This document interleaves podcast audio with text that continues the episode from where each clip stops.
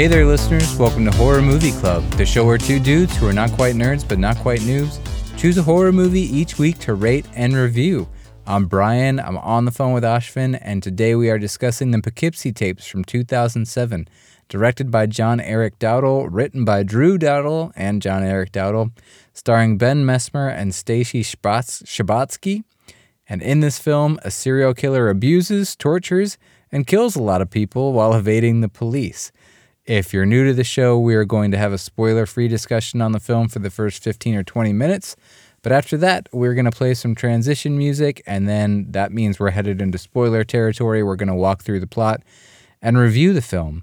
Um, this was requested by two listeners. So shout out to Noah and to Jane Doe, if that is your real name.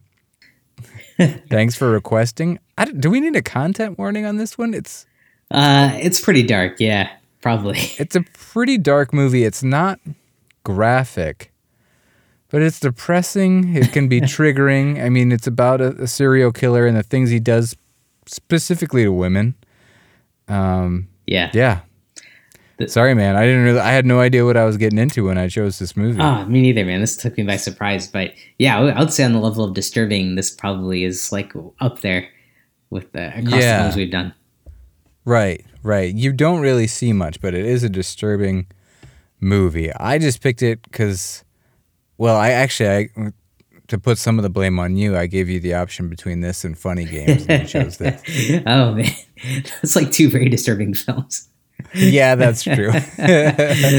but I just I feel like I've seen this on found footage lists, so I just was like, okay, yeah, found footage movie. It's available to stream. People can watch it easily. But uh, yeah, this was a little something different. Yeah, I feel like it's a it's a name that I've heard mentioned. I, I don't know. I think it was probably brought up in our top five found footage film episode, wasn't it? I can't remember if we brought it up. Nobody named it as one of their favorites, but we may have dropped the name. Okay. Yeah, yeah. I feel like I was familiar with the name. Do you consider? I, I feel like this is a subgenre within found footage, right? Or do you think it's like a genre of its own? This whole like kind of um, like more like newsy unsolved mysteries type of movie. Yeah, this is kind of a, a genre of its own. And I think we've been calling things like this mockumentaries, but I think we're wrong. I think a mockumentary is meant to be more satire, and the correct term for this would be a pseudo documentary. Oh, okay. It's a presented as a documentary, but it's not real. Sure. But I also feel like you can call this found footage because a decent amount of the story and of what we see are the tapes that they find. So that's kind of baked into the documentary.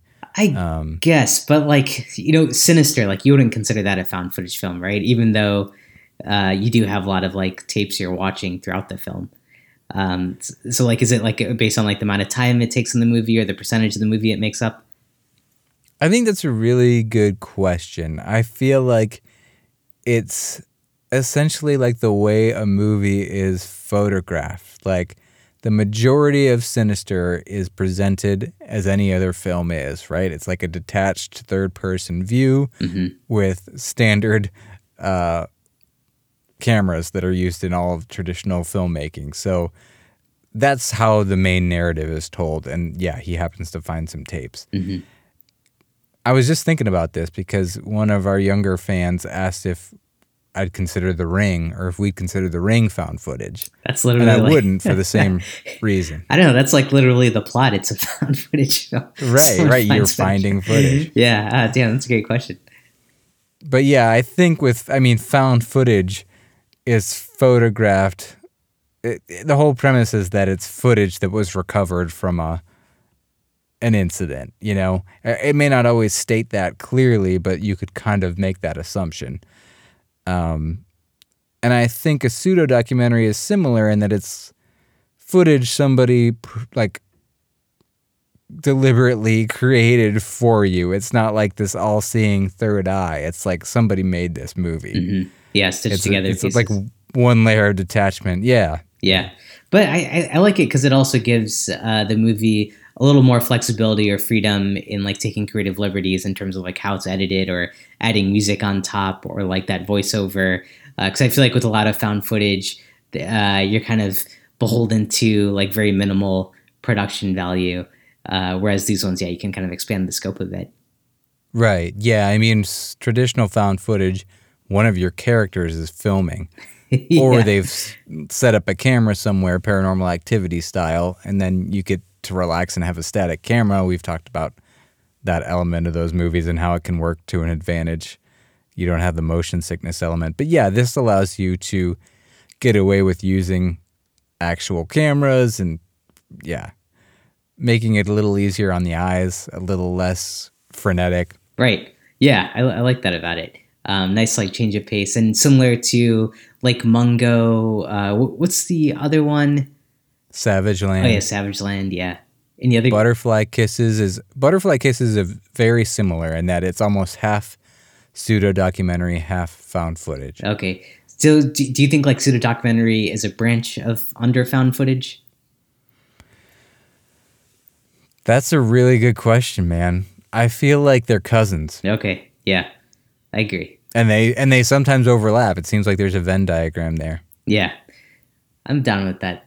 That makes sense. Uh, but yeah, I, I, like. I don't think we talked about pseudo uh, documentaries enough.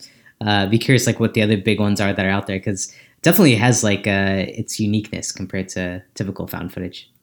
Yeah, right, right. Yeah, I wonder would the like parent category of these just be like non-traditional presentations? Like I don't. Yeah. yeah. I'd be interested to read more about this. I tr- I wanted to read more but. Right. as usual. If I really, if I had all the time in the world, I'd spend tens of hours on each episode, but I can't do it. I hear you. Uh, you know, surprisingly, there, there isn't like too much out there on this film. I, I don't know. Were you able to find anything? There's not. And- And one thing I want to maybe purport perhaps the reason we see it in some found footage lists, or like in our minds, it is in the found footage list, is because we started doing this in the mid. Shit, man. It was 2014 when you and I started staying in touch via Watching phone movies. discussions about horror movies. Yeah. And this was made in 2007. It had a troubled release history. So let's back up.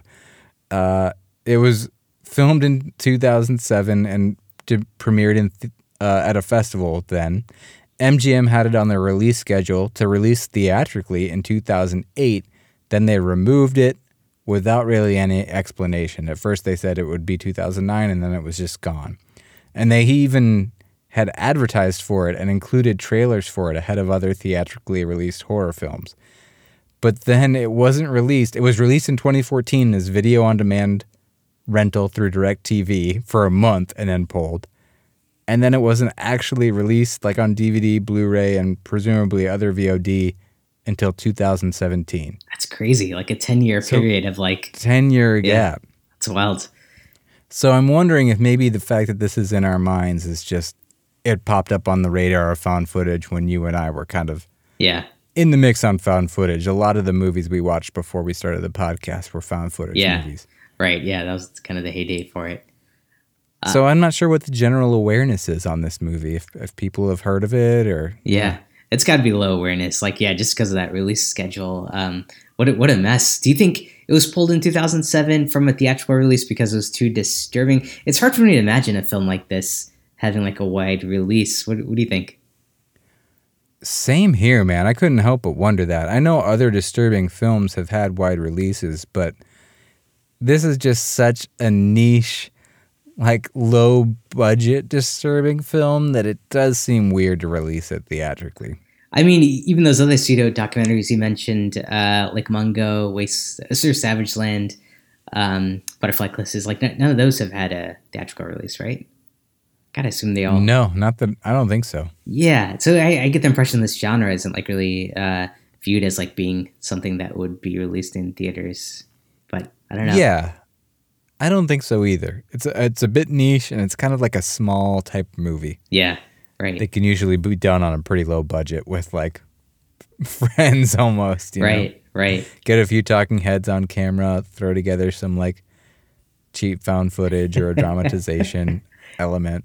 Oh man, uh, our friend Joseph, who has been on this podcast, uh, he shot a movie like this. Do, do you remember that? I think I thought we watched it like a few years ago, and I remember like he shot it back in like 12 or 13 in Chicago, and I, I played like one of the people uh, that he was like interviewing is about like this fake band, or no, it was about a real band that he had as a kid or something. But do, do you remember like watching any of this?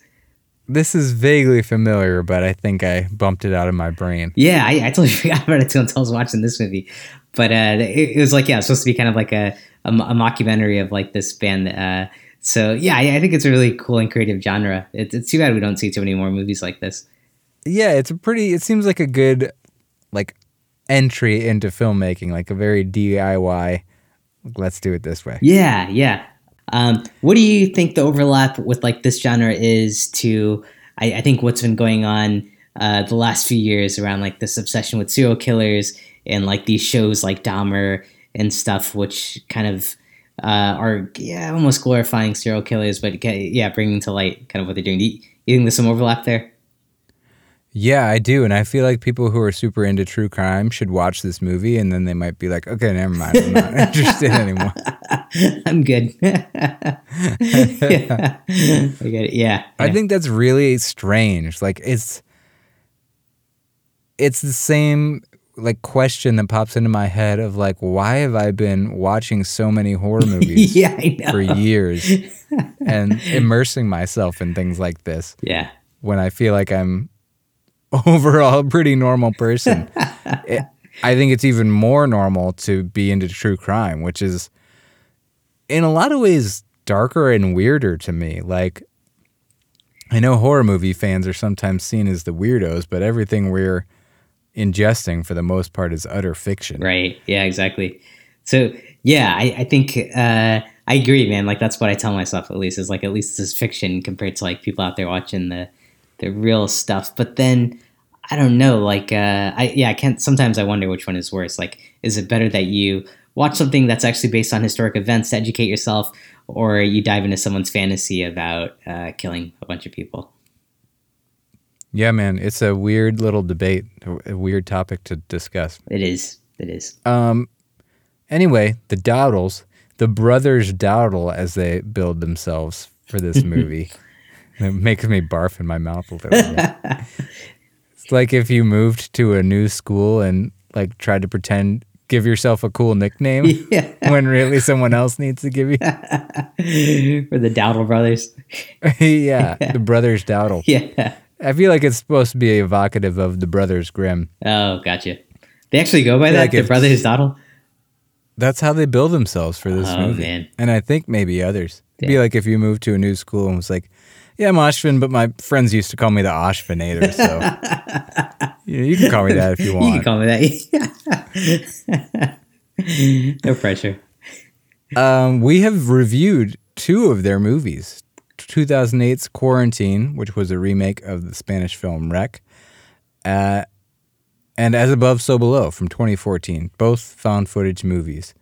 They also did directed Devil, which was based on a story written by M. Night Shyamalan. Haven't you seen that one? I have, yeah. I, I think out of those three, maybe that's my favorite, and that's not like really found footage. I feel like we were pretty sour on Quarantine, uh, it being like a direct rip and, and lesser quality than the original. And I don't know, did, did you like As Above, So Below? I think you were a little higher on As Above, So Below Okay. than I was. Got it. Yeah. Three. I was, I was so-so on that. Yeah. But yeah, you uh, you're a Dowdle devotee. I know, right? I couldn't believe I'd seen so many of this guy's movies. Uh, Yeah. yeah, yeah, and uh, it's crazy. So I, guess three of them are like found footage or pseudo documentary, then one double. Um, so yeah, I, I guess I, I kind of mixed feelings about him so far. But um, based on the two you've seen, how, how are you feeling coming into this? Well, once I saw that name in the intro credits, I, I did not research this movie much. I just picked it from our request list. And I saw the Dowdle name and I was like, oh no, I can't remember exactly what they've done, but I know I didn't like it. Yeah, yeah. So, yeah, my expectations dropped a little bit when I saw that name. Wow, good Um, memory. And John Erick Dowdle is married to Stacy Shabatsky, who plays Cheryl Oh, cool. in the movie. Um, and fun fact about her, she wrote a children's book when she was 14 called Who Owns the Sun. That it sounds like the book did pretty well and she like got awards for it and it's interesting. It sounds like it introduces kids to the concept of slavery as like part of our as part of our like troubled past as a nation. Damn. And I'm just like, oh, okay, Yeah. holy shit! At 14, That's not what I expected on that title. it starts out like, who owns the sun? Nobody, because and yeah, yeah. I saw really good reviews for it. I'm tempted to check it out. That's really cool. Wow. Good for her. Award winning artist right? or author. Yeah. And then to see where she ends up and Uh, the Rotten to oh, oh, go ahead. Uh, does she have, I, I didn't look, but does she have a lot of other film credits? No, I don't think she has any other, if I remember correctly, or if they are, they're they're her husband's films. Okay. Yeah, I don't think any of the cast here is like uh, well known or have done like a huge body of work outside of this, right? No, I don't think so. Yeah, it's low budget through and through here. Yeah. Um, 67% critic score on Rotten Tomatoes, 50% user score. The budget we couldn't find, but I gotta assume it's pretty darn low, and there's no box office because it was never released.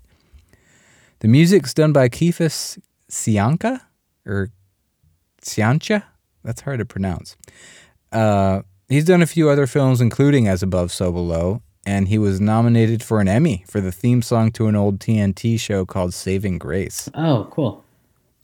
Good for him. And there's not much else background out there that I could find on this movie. How about you? No, same. I think I saw it might have been shot in like two weeks or something. So pretty quick production. Um, but yeah, not not much else outside of that. All right, well, let me hit the Ohio connection. Our friend Alex connects every movie we watch to our home state of Ohio for us. He owns the Jukebox Bar and Restaurant in Cleveland, Ohio. So if you're in Northeast Ohio, you got to hit up Jukebox. Great bar, great food too. And Alex says the Poughkeepsie Tapes is a pseudo documentary horror film about the murders of a serial killer in Poughkeepsie, New York, told through interviews and footage from a cache of the killer's snuff films. Among the storylines, there is a depiction of someone being executed by lethal injection. Lethal injection is the practice of injecting one or more drugs into a person for the express purpose of causing rapid death. Though the U.S. methods for lethal injection have evolved over time and remain inconsistent from state to state, 11 states have switched to a one drug lethal injection protocol. A one drug method is using the single drug sodium thiopental to execute someone. On December 8, 2009, the first state to switch to this method was Ohio. Hmm. Crazy. He apologized for the grim connection, but said he felt like it fit the movie. it does. Yeah, that's very uh, on point.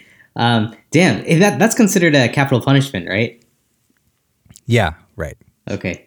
Uh, yeah. Uh, Did you feel like it was gentler somehow? yeah. Cut it down to one injection. it's that's like- lowercase punishment. yeah, exactly. lowercase. I sentence you to death with a lowercase d. exactly. Uh, damn. How many? Uh, how many states still have capital punishment? I can't remember. I mean, he said 11, right? What did he say here? This, he's saying eleven switch to the single dose, right? Oh, okay. So it's at least 11. I don't know how many. I would, I'm going to guess half. Half states still running it. All right. So I, I guess Ohio's one of those. You know what's weird? We've chosen two movies in a row that have the name of a small city in New York State in their title. Yeah. The Yeah. Amityville Horror and the Poughkeepsie Tapes. Right. Right. Yeah. That's kind of a crazy coincidence back to back. Yeah, that's weird. Yeah. Well, I hear fall right, in man. New York is good. What'd you say? I hear fall time in New York is pretty nice, actually. Oh, yeah, right. Great, great for leafing. Yeah. Good foliage. We should go there sometime. We should. We should. All right. All right, man. Well, for now, do you want to uh, get into things and start spoiling this movie and walk through the plot and review it? Let's do it. All right, cool. Uh, actually, do you mind holding on for one second? My podcast stand where I put my computer and my microphone and everything, it keeps wobbling for some reason. It's getting hard to concentrate. You mind if I take a second to fix that? Oh, no. Sure. Yeah. Take your time. All right, cool. Be right back.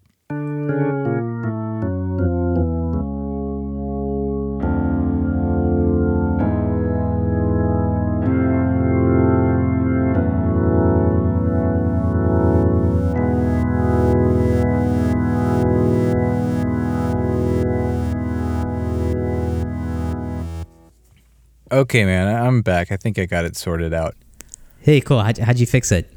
Well, you know, I actually just started using an actual table instead of a person. They're always like breathing or shaking or crying or asking for their mom or something. So oh man, it just Yeah. gets distracting to like rest all your stuff on them. people make the worst tables. You, you think it'd be so easy, you know? Just hold still. yeah, exactly. I fed you last week. yeah. this isn't rocket science. Uh, okay, so this film is presented as a documentary about a serial killer that the police are hunting down. They've discovered a house that he once resided in, as well as thousands of hours of VHS tapes that contain images of the killer capturing, abusing, killing, and mutilating his victims. There's a line here from the guy who watched all the tapes who says, My wife watched a half hour of a tape and it took her a year before she let me touch her again. That's what's on those tapes. Yeah. And that line just was so gross to me. I'm like Oh, yeah. so dumb at the same time. I Yeah. hated that. It was it was corny, uh, really like 2000s, and uh, I thought that guy in general was just a very bad actor. Out of like all the ones who are like uh, reading on the screen. Spoiler alert, the acting is bad throughout, but this guy takes the cake. Yeah, it's funny you called out that line. you found that one pretty offensive. I it's just like gross. Like let me will you let me touch you today? it's been a year now. You can. No, no. Also, why did you watch a half hour?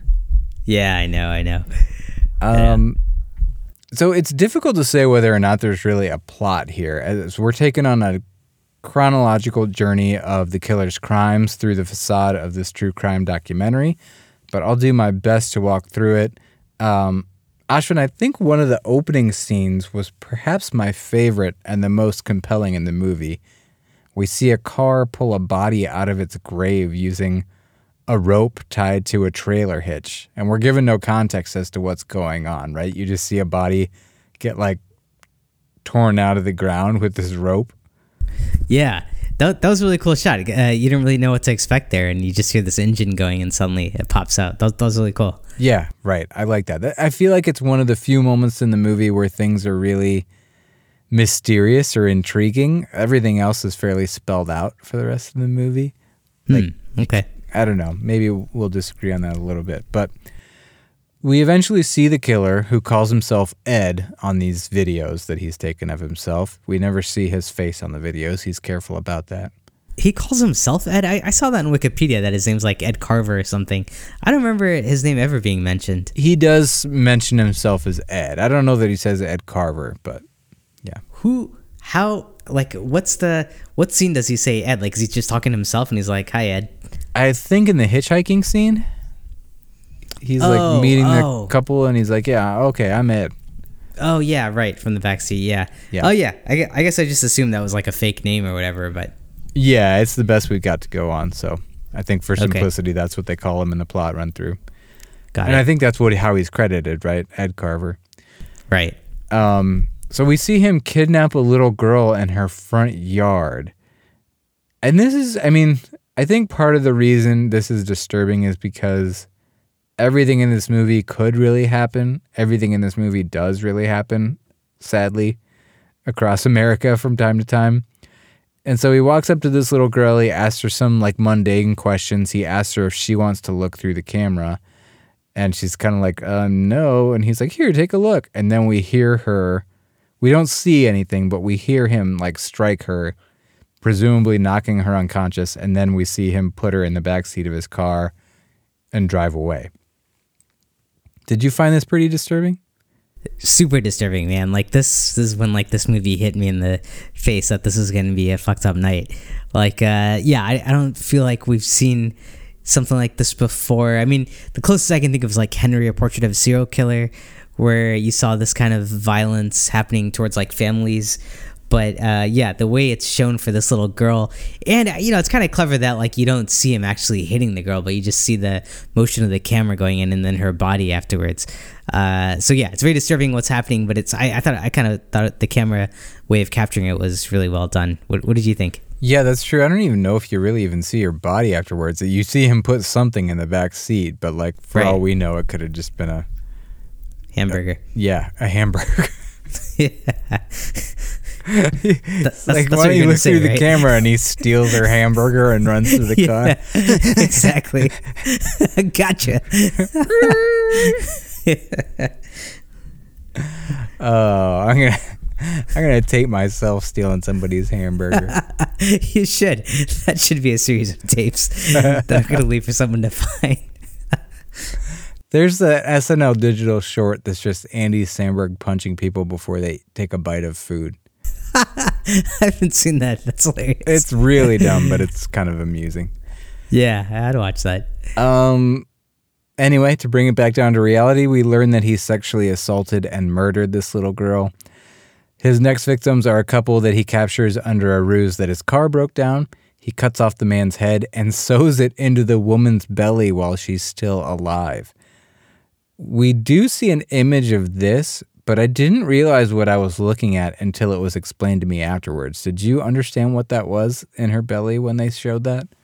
Um, no, I don't recall seeing it. I, I just remember it being described. Right. W- yeah. You saw this visually? you can see it visually, but it's really quick. It's very subtle, and I I think it's kind of an effort to hide some what I assume was amateur makeup. I, I can't say it looked bad, but it seems like a hard thing to do, and this is a low budget movie, so they kind of just showed enough to allude to what was what it was.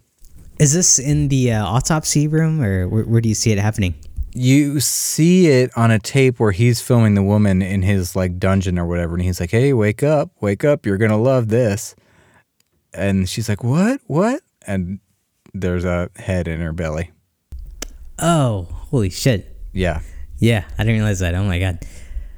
So yeah. much go ahead Well, I, I, I think between these two kills, like, uh, I, I kind of appreciated how these things are being described and, and being combined with some, like, pretty uh, suggestive film uh, in, in picture. Uh, like, like, it's not like spelling it out for you or, or like, you know, it's not like showing you everything, but it, it's telling you stuff that's happening. Yeah. Uh, so I, I thought the, the usage of uh, picture to what was being told was really good. What, what did you think of all that?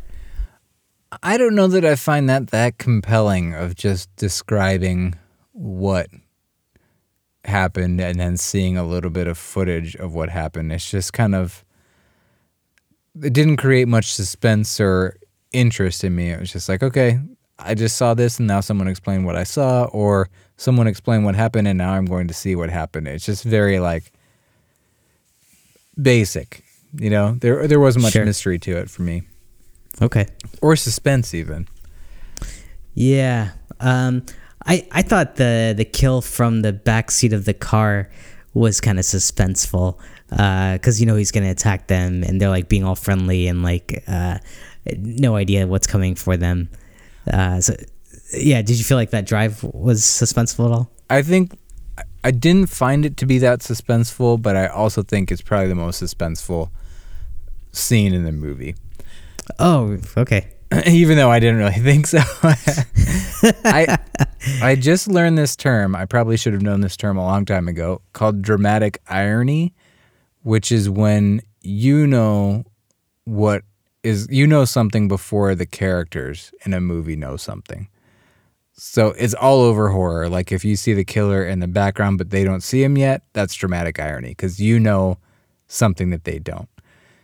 And it it's used to create suspense. And that's what this is. We know he's a serial killer who just got in their car. They don't know that yet.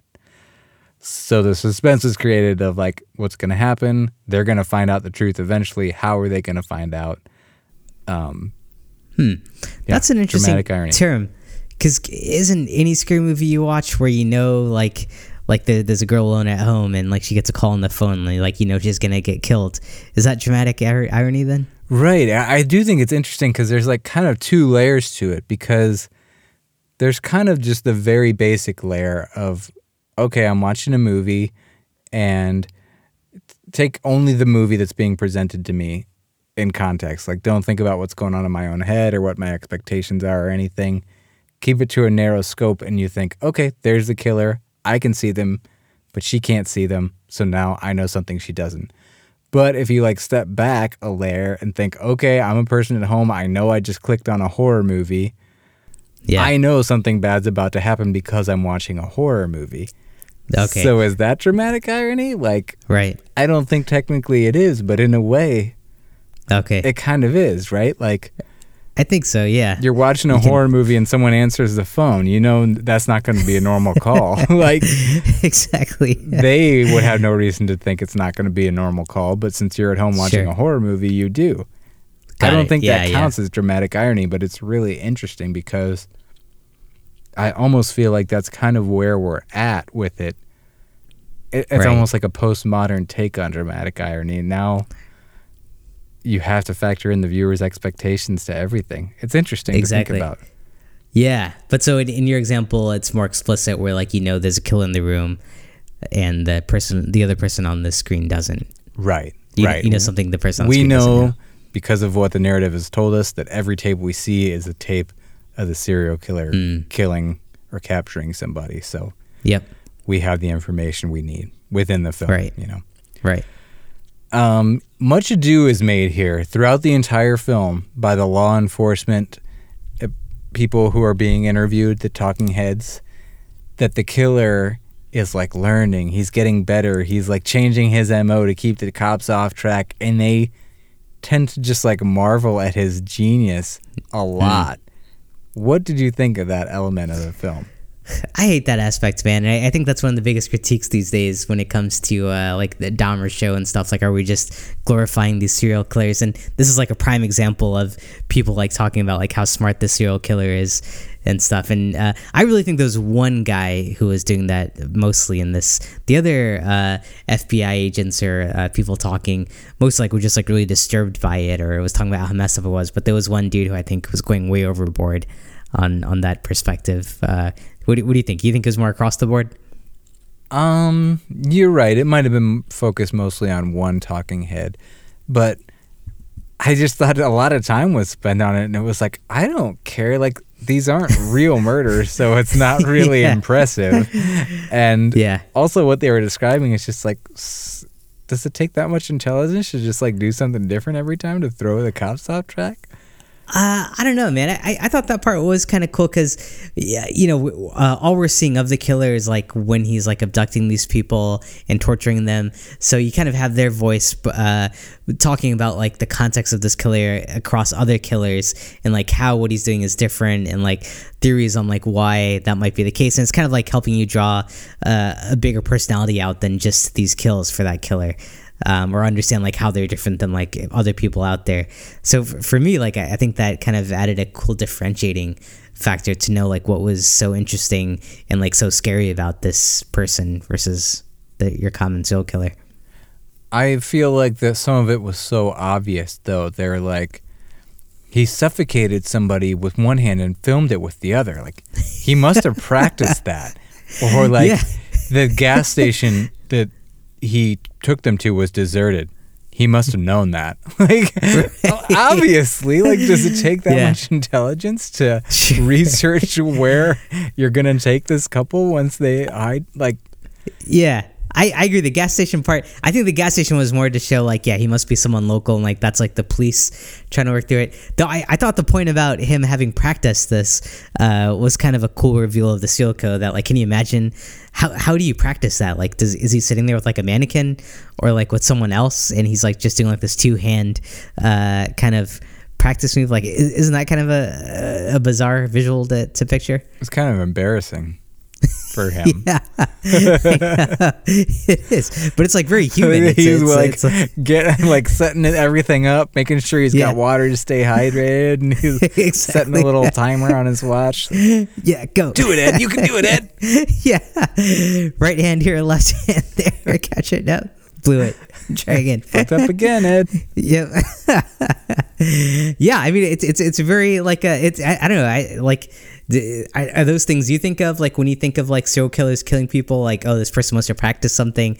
Like isn't that kind of like making them like a little bit more human and and more fucked up? I to me, it demystifies it a bit. But again, like, I feel like you're falling into your own trap where you're saying that shows like these days in true crime are in awe and glorifying like oh Yeah. how cool they researched this and like they practiced and they were good at what they did like Mm-hmm. i guess i just don't care Oh yeah, but I guess like uh, so I, I would compare him. Um, so if we saw like uh, Michael Myers right in in a, in a film uh, do this, like he, he wouldn't be practicing it because he's just like a a badass killer and he probably just like innately knows how to do this. right Um, just like driving this- a car Yeah, exactly. He knows how to drive a car. yeah right he escaped from Does- the smith's grove with uh he drove out of there Oh, nice. Okay, cool. Yeah. So, uh, yeah, I, I, just feel like this is pointing to, uh, it's making it more realistic in that, like, okay, this isn't like a supernatural killer like we've seen in other films. This is actually like a person who is doing this, and because of that, they have to like practice these kind of things. okay And and that's the scary part. It's like it's a human. right right all right practice is scary Practice is scary. the killer uh, then abducts a teenage girl named Cheryl Dempsey and turns her into his slave. We see images of her being forced to say certain things while she's hogtied, gagged, etc. These images get pretty disturbing. They do. Uh, the scene, I, I thought this was one of the best setups is when he abducts Cheryl. Like the way he's hiding in the closet and he puts the camera down so you have that stationary camera. And here's like your dramatic irony part, right? Where she and her boyfriend are in the room and you know he's in the closet. Right. And then like uh, how he's like stalking them downstairs. Like, what, what, what did you think of that whole scene? Sure, maybe that's the most suspenseful scene. Um, what I've read about uh, creating suspense out of dramatic irony is that you also need to have sympathy for the characters for it to work. Mm-hmm. And I think that's why the suspense didn't work for me in this movie, is because I know nothing about these characters that he abducts. Even though we see a little bit of home video of Cheryl, like at the top of this movie, Yeah. I think it also would have helped if this movie gave you some, like a roadmap or some scaffolding about where it was going to go. Correct me if I'm wrong, but it seems like the documentary, the pseudo documentary, just starts like, it just kind of hits the ground running. It's not like, this is a story of a serial killer and the woman he captured and where you don't know if they find him, if they find the girl. Like, you don't know what you're leading to. It's just like, Yeah. starts on its little trajectory. And You're, yeah, I don't know. You're right. I, I could see another movie like almost starting at the end, like all these bodies were found, and like uh, this is coming to light, uh, and now we're finding these tapes. But this one kind of just starts like, oh, uh, a woman like saying, "There are a bunch of tapes in my house," and uh, diving into the analysis. and it's not like an active investigation either. So they're talking about the past. So it's like you know whatever happened happened. It's just an interesting path. It's an interesting way to structure the narrative. But all that to say, I think some of that prevented me from being very interested in the characters that he was abducting. Yeah, So I I think maybe that's partially why I was having feeling less suspense. yeah, I, I agree that the victims uh, aren't like, yeah, you don't get too much on them. Uh, Right. Pretty pretty brief moments.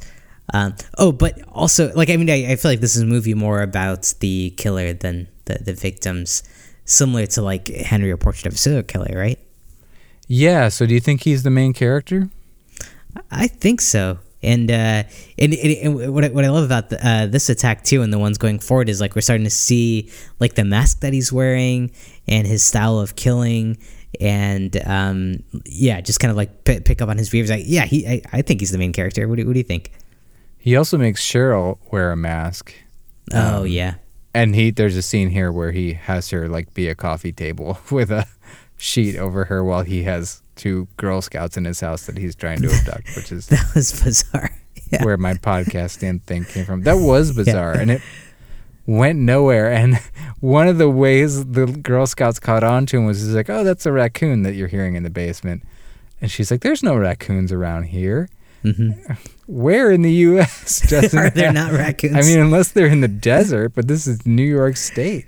yeah, yeah, I know. Um, anyway, I, I'm shitting. I'm I'm shitting on things, but sorry. Back to the original. What were we're even discussing? You think it's a suspenseful scene with with. I thought it was really and- well done. You, you have Yeah. a shower, you have him in the closet, you got him coming downstairs, attacking and, and mauling the boyfriend, and uh, grabbing, abducting Cheryl. Uh, and you see like some of the shadow as he's like beating Cheryl. So there's there's a brutality to the scene that I thought was really well done. Yeah, that shadow uh, was like, oh god, that I don't know how they even faked that. That looked really real. I know, Um, I know. Yeah, it, it's just like a brutal, brutal movie in its spirit. That he's just like locking this woman up, shouting at her, like making her do things. There's a scene where he's like drowning her intermittently to get her to say something, punching her. Yeah, it, it's just disturbing. Oh, your question about who the main character was is it because like the movie kind of starts with the story about Cheryl, and like we kind of know like it's building up to like her abduction. I think my question, that's where we left off, is you asked me if I agreed that the killer was the main character. I just don't think there is one. Like, Hmm. it's tough to call him the main character. Yeah. He probably, I just don't think there is one, really. Like, Yeah. is there a main character in an episode of Dateline? I don't Mm. think so. So, that's Yeah. maybe, you could say it's a weakness of the pseudo documentary as a format.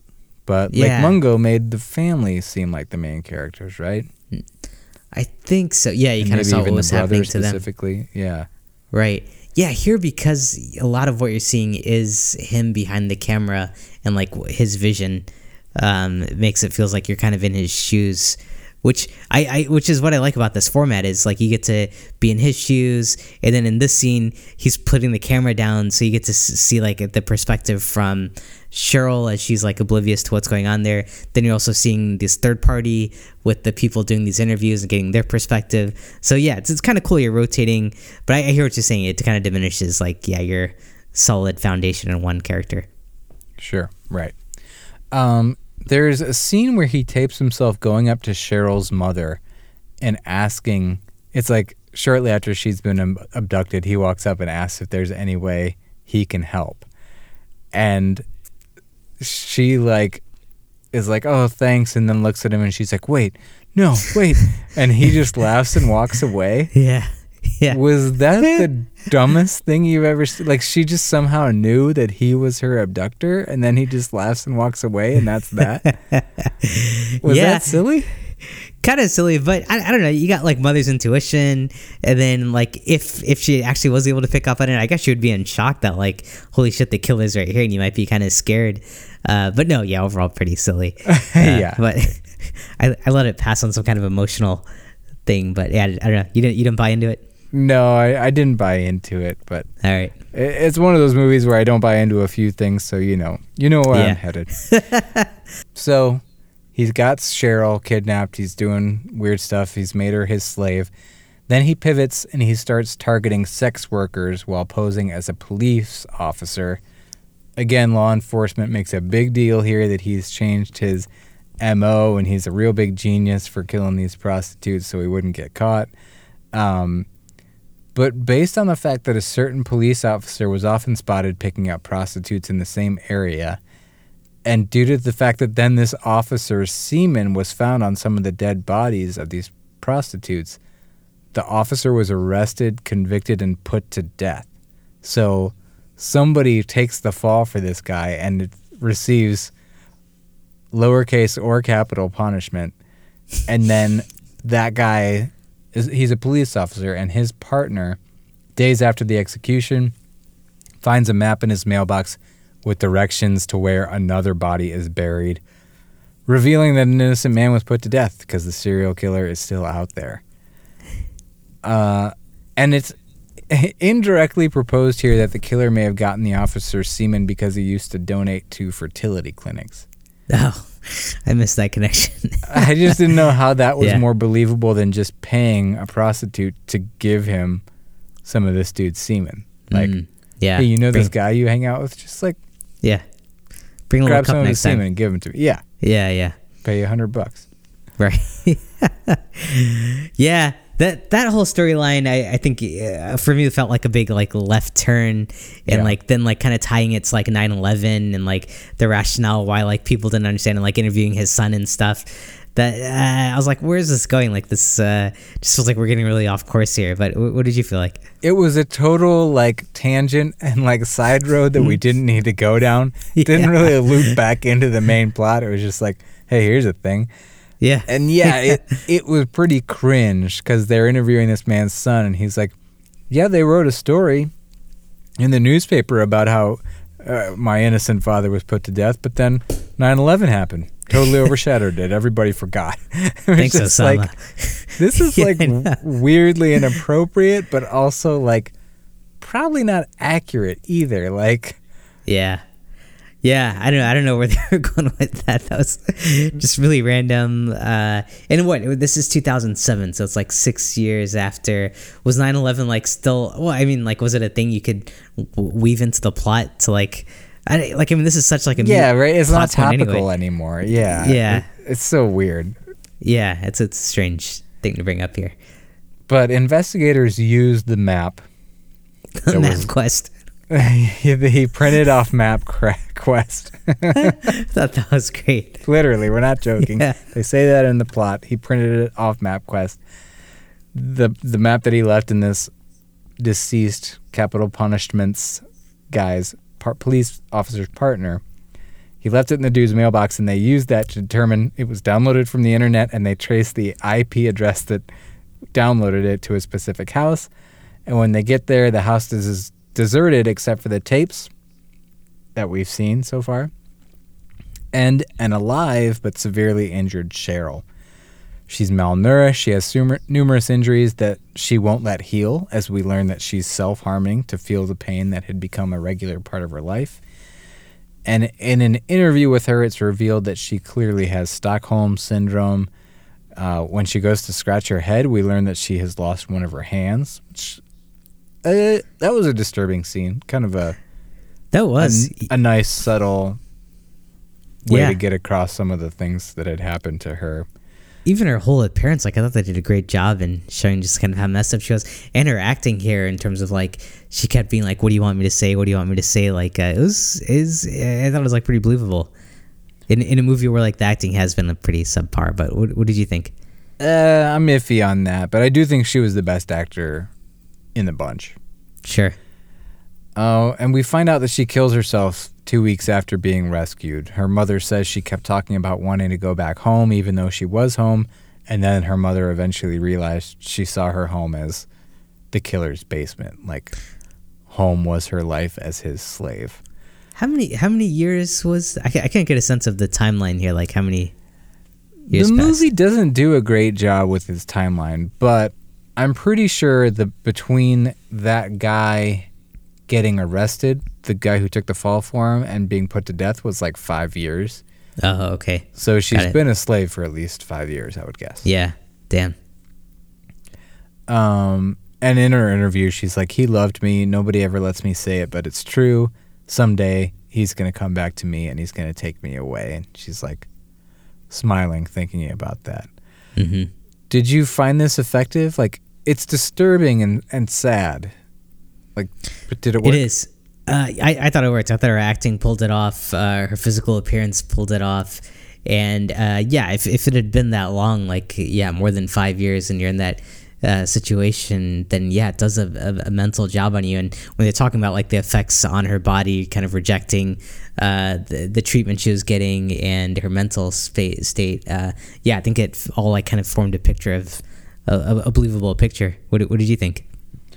Yeah, yeah, I think so. I mean, I think it's undercut by some bad acting and like again, a story that kind of was you didn't know where it was headed and then you learn it's kind of going nowhere and it just Yeah.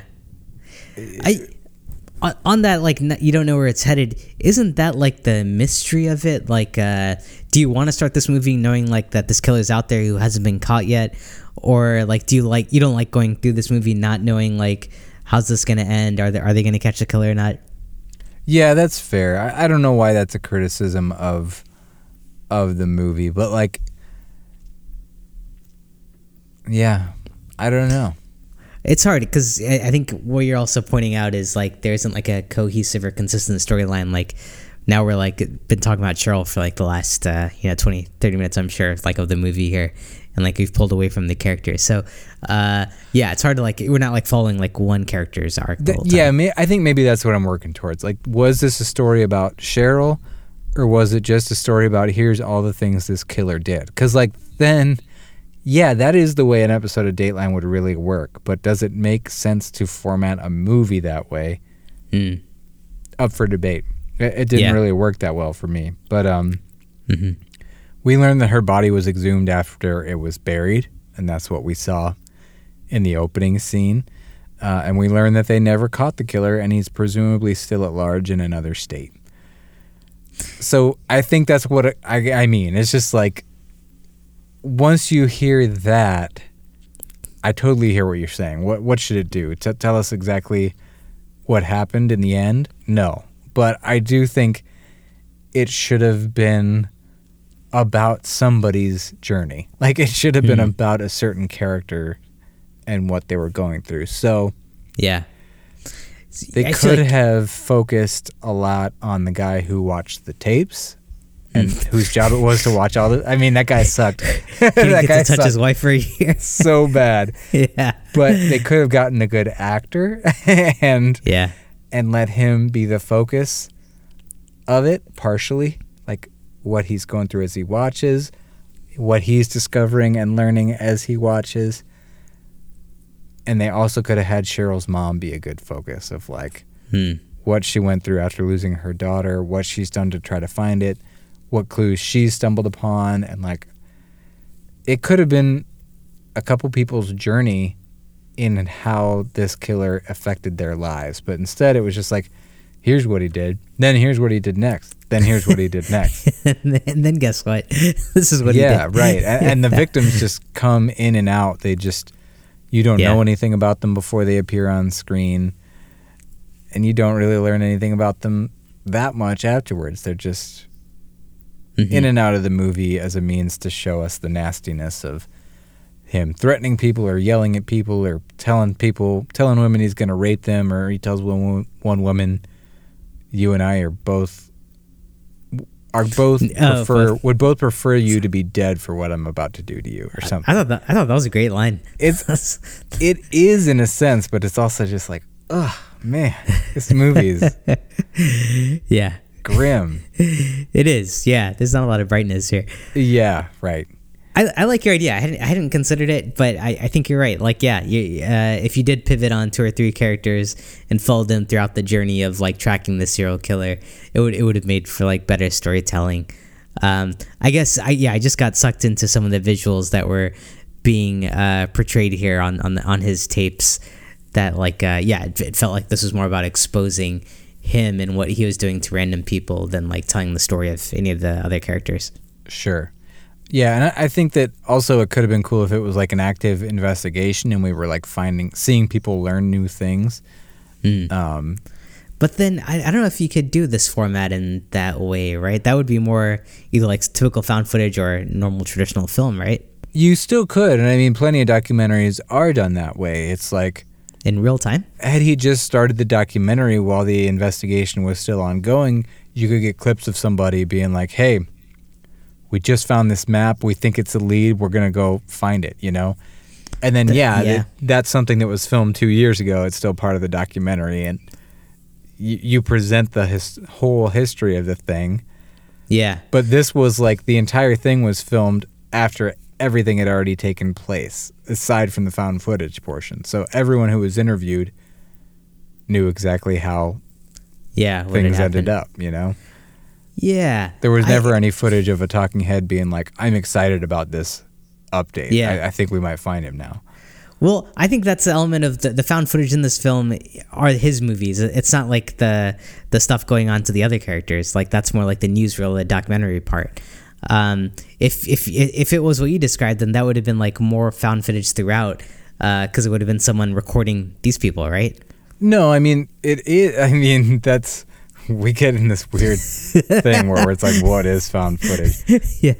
Re- the recording of the talking heads, that doesn't seem like found footage to me. That's just part of the documentary. Exactly. So the only difference I'm saying is instead of interviewing officer so and so, five years after all this happens, you start filming the documentary while the investigation is in progress. So you get an interview with him the day after he learned this big discovery, right? Hmm. So you get to see him having hopes and dreams about where things might go, or like him being curious as well about what's happening. Like Yeah. our journey doesn't get, as the viewer, doesn't get like reflected through somebody else. It doesn't. Yeah. It, and this is also I wanted to research this more too. Like there's almost this subgenre of films that touch on like snuff films, right? They aren't snuff Mhm. films themselves, but that's part of the like eight millimeter or sinister. And in Sinister and eight millimeter, we have someone who's viewing the tapes and being disgusted, horrified, or concerned or curious about them, and we can live vicariously through them. And they also like keep us a little bit arm's length away from the snuff films to make it less disturbing. Oh So yeah. Sure. That's kind of where I'm going with like, hey, the guy sitting there watching all these tapes could have been a character, right? Mm, yeah. Uh, Instead So- of just giving us the line, my wife wouldn't let me touch this for a year, give us some interviews where he's like, things are going not great, to be honest. You know, like, Yeah. let him become a character, let, sh- show us how things are going with him instead of just telling us. Yeah. There was a year, again, all in the past, there was a year where she wouldn't let me touch her, then it was over. Like, eh, had we had more interviews with him as it was happening, we could see his arc. Sure. Do you think though, if it spent time doing that or like building out some of these other characters, would have diluted the hardcore brutality and like the personality or the, the persona that's being built up around like this main killer who's going around and like taking time away from like us really following and being vested in his progression? I think it would have highlighted it because you could have seen how this affected everybody's life that it touched, even just the people investigating it, right? Or the relatives, or yeah. Yeah. I think Yeah, it would have made it even more disturbing. Hmm. I think Yeah, it would have yeah. made it. This was disturbing. I don't think there's too much more that needed to be done to make it more disturbing, but I think it could have been emotionally impactful as well. Sure, sure. Yeah, I I, I hear you. Uh, the emotional part was missing. I I don't know. I felt some of it. Did Did you feel an attachment to any of the victims? Like Cheryl at the end, I felt attachment to, or the girl in the backseat of the car, and like watching her expression change as she's realizing what's going on. Um, yeah. Did you Did you feel anything throughout for the victims? Not really, just because I didn't really feel like I got to know them before they just became, you know, whimpering puddles of victimhood. Yeah, That sounds sure. like degrading to them. Like you, you're so pathetic. When you get hogtied in a dungeon, you're so sad. yeah. I know. You wuss. Have some personality. Have some grit. yeah. Uh, but yeah, it's just like that's the movie seems more concerned with showing them that way than like letting Yeah. us know who they are. Yeah. Who was the girl who was bouncing on the ball? Yeah, I think she was just somebody else. Oh, okay. No one, no one you knew for her. dude the vhs and how they treated the quality and mm. degradation of vhs was so bad Yeah, that got kind of annoying. it really annoying like if you're a younger listener and you haven't watched much VHS, vhs like they degrade but not like they like not like in this movie the color doesn't Yeah. change every like five seconds Yeah. it gets warbly but not like that it's just like so artificial Yeah. Yeah. There's no. also like a wide lens used in one of the VHS tapes. It's just like, okay, this is That's clearly not a VHS tape. yeah. Yeah. Someone needs to be schooled in VHS roles. Yeah, right? Yeah, yeah, that part was kind of annoying. I think they went overboard, but uh, I like that they had captured some of the graininess. But yeah, you're right. Like when the tracking would go off or the colors would change, that didn't really make much sense. Right. Yeah, I do think like recovered VHS tapes specifically are a great avenue for presenting freaky footage. Yeah, They it overdid it works. here. Yep, yep. Did you feel like there were a lot of fake accents among the uh, people being interviewed? uh, not that I heard. I mean, the only accent that stuck out to me was the woman in the back seat uh, who had like an English accent. Uh, who else had? oh, no, yeah. Who else had accents? Oh man, like I want to say maybe like the dismemberment expert and like the coroner and Oh. like five of the people being interviewed. It was just like, wow, Poughkeepsie is a melt the melting pot of America. it was. Yeah, you're right. There was a surprising amount of diversity in the scientific community. it is New York, you know. That's true. Yeah. yeah. Where is That's. Poughkeepsie? Is it is it close to New York City or? I ha- I don't know. I really should have looked it up on a map. I Yeah, got the I'm curious. impression that no, but Hmm, sounds like a nice place. oh, aside from all the murdering. Yeah, aside from all the money. So yeah, uh, the, the other thing, like when this ends and uh, the there's like text that like uh, we want to thank the families of X Y Z. I saw that and I freaked out, man. I'm like, holy shit, this was real. Uh, did you feel that at all? Or, like, have you seen that? Like, I thought that was a crazy touch. Uh, I think I've seen stuff like that before. They also in the credits made it look like over on the left was one set of actors and over on the right was another set of actors, but really Mm-hmm. the people on the right were the people who played the characters showing up on the left. Oh, That's oh, probably okay. confusing. But it said Yeah. like Cheryl Dempsey way on one side of the screen And and, then then yeah. on, way on the other it said Stacy Chbosky. Oh, sure, sure. So it seems it. like they're separate people, but really Sh- Stacy is who played Cheryl, Yeah, yeah. Damn. which was yeah. kind of clever. But right. Did, did a part of you think this might have been real when you saw any of this? no, Okay. but you watched it alone in an Airbnb, so different circumstances. I guess, man, it freaked me out for sure. Uh, what what are some things that you really liked about the movie that you feel like I'm not talking about enough? Um, you know, I, I think the the visuals here stand out to me a lot. Like the mask, uh, there was a scene where for some reason he crawls into the t- torture chamber and he's got like two masks going on. Uh, the way he's like yelling at the women and the graphic uh, audio descriptions of like what he's doing or done to them. And like one thing we haven't really talked about too much is like uh, the rape aspect of this, which like you're right, like the film, like they don't really show a lot of that, but it's talked about um, and a lot of times like you know we can't even talk about it it's so gross so uh, bet- yeah between the visuals and like what's being described there's like just some really gross imagery that that's coming up and and creepy stuff with with the mask and things like that that, that, that that's what i thought was the biggest trend here You're a changed man.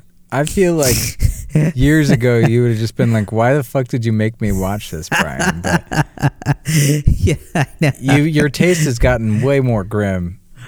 Uh, you know, I, yeah, I, I- just feel like I can, I, I- I can appreciate it because like, how often do we watch this kind of uh, grim shit? Like, I mean, I, I don't know. What, what was the last thing that?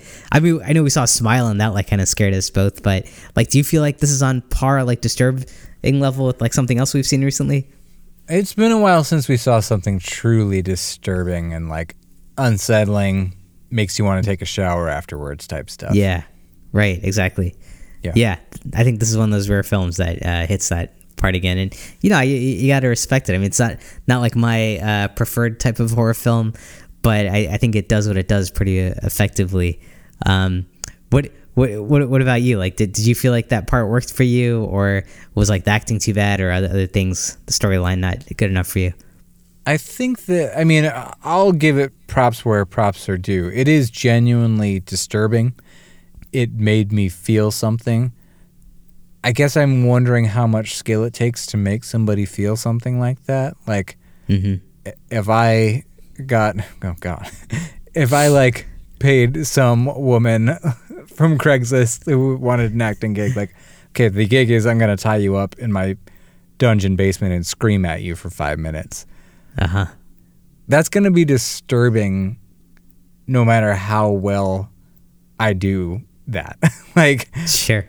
regardless of my performance or her performance of the production design, to watch five minutes of me screaming at a woman tied up in a basement is going to be disturbing. Yeah. So That's fair.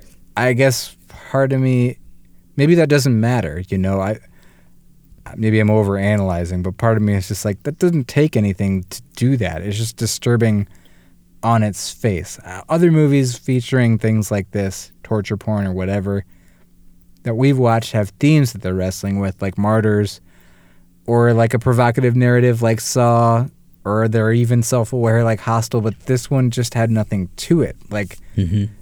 there's no real meat on the bones. The entire thing is predicated on you watching these tapes that are very disturbing. Like, Yeah. it seems like just a vehicle for torture porn. It's a package t- to deliver little slices of torture porn to people without much purpose. Yeah, it is. It's it's totally torture porn. But I, I don't know. I, I think there is a art creativity to it because it, it isn't just like some dude yelling in a basement. Like there's the mask. There's like the theatrics of it. There is like the pacing of the film. There, uh, I, yeah, you're getting it spliced with these people kind of like talking about like how whatever's happening, like how fucked up it is or how different it is than other serial killers. You're getting like an interview with Ted Bundy randomly thrown in there. Oh, Uh, that was dumb. but that was kind of pretty dumb. Yeah, I get a lot of dumb things, but I, I do think there's some creative uh, aspects that they brought in that maybe another film that was just going straight torture porn might not have been like thoughtful enough to bring into it. Like, yeah, I, I don't know, like the the mask and stuff. Did that added a layer for you at all? It does add a layer, but again, like Not enough. not enough. Not enough. And I mean, it's disturbing, but it isn't entertaining, scary, or disturbing enough to really be like thought provoking. Yeah, or, or even a spectacle. I mean, it is a spectacle, but it's just not disturbing. It's disturbing enough to make me feel gross for watching it, hmm not disturbing enough to like for me to like take anything away from it about like humanity or the nature of voyeurism or Yeah, I actually I, I disagree because I, I think there are two really interesting uh, th- comments on humanity. Uh, one is this: the main killer, like, why is he doing this? What happens to him? We, we have no idea, like, why he's even going about this. And watching him progress from like these uh, less brutal killings to like you know way worse shit later on, and then uh, at the end, obviously he did have some kind of attachment to Cheryl uh, to like leave her alive and then come back for her body. So there's like something about uh, what's going through this mind of the serial killer. It's like do something and like what kind of emotional attachment he has to his victim here. And then you got Cheryl on the other end, who's, who's like the other comment on humanity, where like this person's been captured and tortured for how long, and you've seen her like get broken down uh, at the end, like she's transformed and then she's just like killing herself. So uh, I don't know. I, I- feel like you are getting like two without like blatant uh, diving into like their characters, whatever, and, and just told through other perspectives. You're getting some signs of like uh, humanity through them, right? Yeah we are but I, I think those are kind of shallow examinations of humanity like we know stockholm syndrome is a thing we know these serial killers do stuff like this so i just don't think it's really presenting anything new or anything deep enough to really get my wheels spinning. But I think one, I will disprove myself a little bit because we talked about true crime at the beginning of the podcast. So maybe one commentary on humanity is this is a really disturbing film. Had this been real, there would be so much media on this guy. There would be a Oh, yeah. thousand podcasts about him. There'd be mini series about him and people would eat it up like mainstream everyday people would eat it up and it it's disturbing that people are so fascinated in that when to really see or know anything that happened would be would fuck them up for they they you and I wouldn't let our wives touch us for a year if we saw this free. Yeah, for sure. like if this was real, right? Yeah, right. Yeah. And I think that goes to show some other stuff we've talked about in defending horror movie fandom on the past in the show. Like, I do feel like fiction fiction can make you understand real life events more deeply. Like, you can become callous to the news. Like, oh great, hundred people died. But if you've seen like a graphic depiction of hundred people dying in a horror movie, you can be like, holy shit, like hundred Right. people died. It makes you feel things on a deeper level. Right. And Yeah. so, do I, I guess like- that is some value in the movie. It's just like, Yeah, oh, you're in point- a true crime? Take this. Points of the horrors that like go on. And I yeah, I guess I haven't like watched any of those true crime shows, but do you feel like they go this far? Uh, I pro- probably not. I mean, I, don't think know. they describe what happens in detail, and, and Okay. but they don't have the footage, and, and they would never show a dramatization. I don't think. I mean, I think that Dahmer show is pretty fucked up. I haven't seen it, but and I have no desire Yeah. to watch it. But Right, right. But yeah, no, I mean this this uh, for me is like yeah, kind of an eye opener. Uh, it really brings like a real touch to like yeah, those those true crime shows and like that whole genre of stuff. all right, man. So zero to five years until I let you touch me again. Oh man, I can't imagine five years not being in touch. uh, yeah, I mean, I I I, uh, I enjoy this man. It's really creepy. I'm coming in at three and a half out of five. Uh, three and a half years of you not letting me touch me because it was really disturbing, creepy, and visually effective. Um, and I thought the production quality outside of the acting was uh, fun and, and enjoyable. How about you? I gave this 1.5 years Holy without shit. you touching me. I hated this thing. Yeah. I, I, feel like I didn't. I spoke negatively the whole time, but I didn't let my disdain show, and I really hated it. Damn. Uh, wha- oh, yeah. Any any reason outside of the ones you've already mentioned? Yeah, I mean, I just think it's so useless and gross, and I just can't help but think the people who made this decided to spend X amount of time living and breathing this. Like, that's messed up to me, and I, don't know. I it's weird because we've seen other movies that do similar things, and I'm fine with it. But then to Yeah. like have these people act in these scenes and like go through this whole story and tie somebody up in a basement. Like she's really tied up. I mean, that's your wife, I guess, if you're John Erick Dowdle, and like scream at her. It's just like I don't like that this happened. I, I don't and there's so little value to the story that Hmm. Yeah. Uh, you don't. So so I hear like you're not a fan of torture porn. Perhaps is that fair? I mean, I'm not, but I've liked some of the ones we've seen. I, I just feel like some of the ones we've seen, that is how they're characterized. But when you watch the movie, you're like, there's so much more to this movie than that. Mhm. I don't think Yeah. there is much more to this movie than that. Yeah. Okay. Take Okay. away that, and there's nothing. Also, these tapes do nothing to further the plot. There's nothing in a tape that really changes the trajectory of the movie. Sure. It's just like yeah. here's the investigation. Y'all, you want to see some of this weird shit? Here you go. like right. it's almost irrespective of the ongoing or of the investigation into this guy. Yeah, I, I don't know, man. I, I just think that's like the format because like uh, these films are all like looking at the past and it's never like really telling uh, or like giving you a plot of like um, uh, uh, like a sequence of events. It's more just like a retrospective. So I guess yeah, my I, I wasn't looking for like a uh, like a involved story or plot line or a lot of like suspense uh, going into this. This kind of goes back to our Amityville discussion where you're just like, well, I just want to see what happened. And I'm like, weave it into a story. Yeah, but sometimes the lack of yeah, just like the Amityville one, like the lack of story here gives it a realness, which makes it really scary and boring and disturbing at the same time. All right, man. Wow. We've just disagreed lately. And I've hated the movies we've watched lately. I know, I know, and I, I love watching you hate these movies. Whoever's so, someone's having fun with your cornflakes this month. right? I will say, I did like the score. I thought the score was pretty good. Yeah, I, I- thought it was really good. I think that, like, cinematography wise, every aside from the fake t- VHS Right. degradation, it was decent. Um, Yeah, editing and keep everything. did they keep showing the Golden Gate Bridge, or is there like some other bridge in New York that looks like that? Uh, I don't remember that. Ah, I remember they kept like every now and then they'd do this bridge with like fog on it, and I, I thought it was the Oh, Golden okay. Gate. Well, you know the Golden Gate Bridge is not in New York. Yeah, that's what I was thinking. yeah, right. Yeah, I don't know. Yeah. Okay. Maybe it was the Poughkeepsie Gate Bridge. Yeah, yeah. They must have something there. All right, man. You got anything else? Uh, no, that's all I got. All right. Well, Uh, if you enjoyed this episode, feel free to give us a five star rating on Apple Podcasts or Spotify or wherever you listen to podcasts.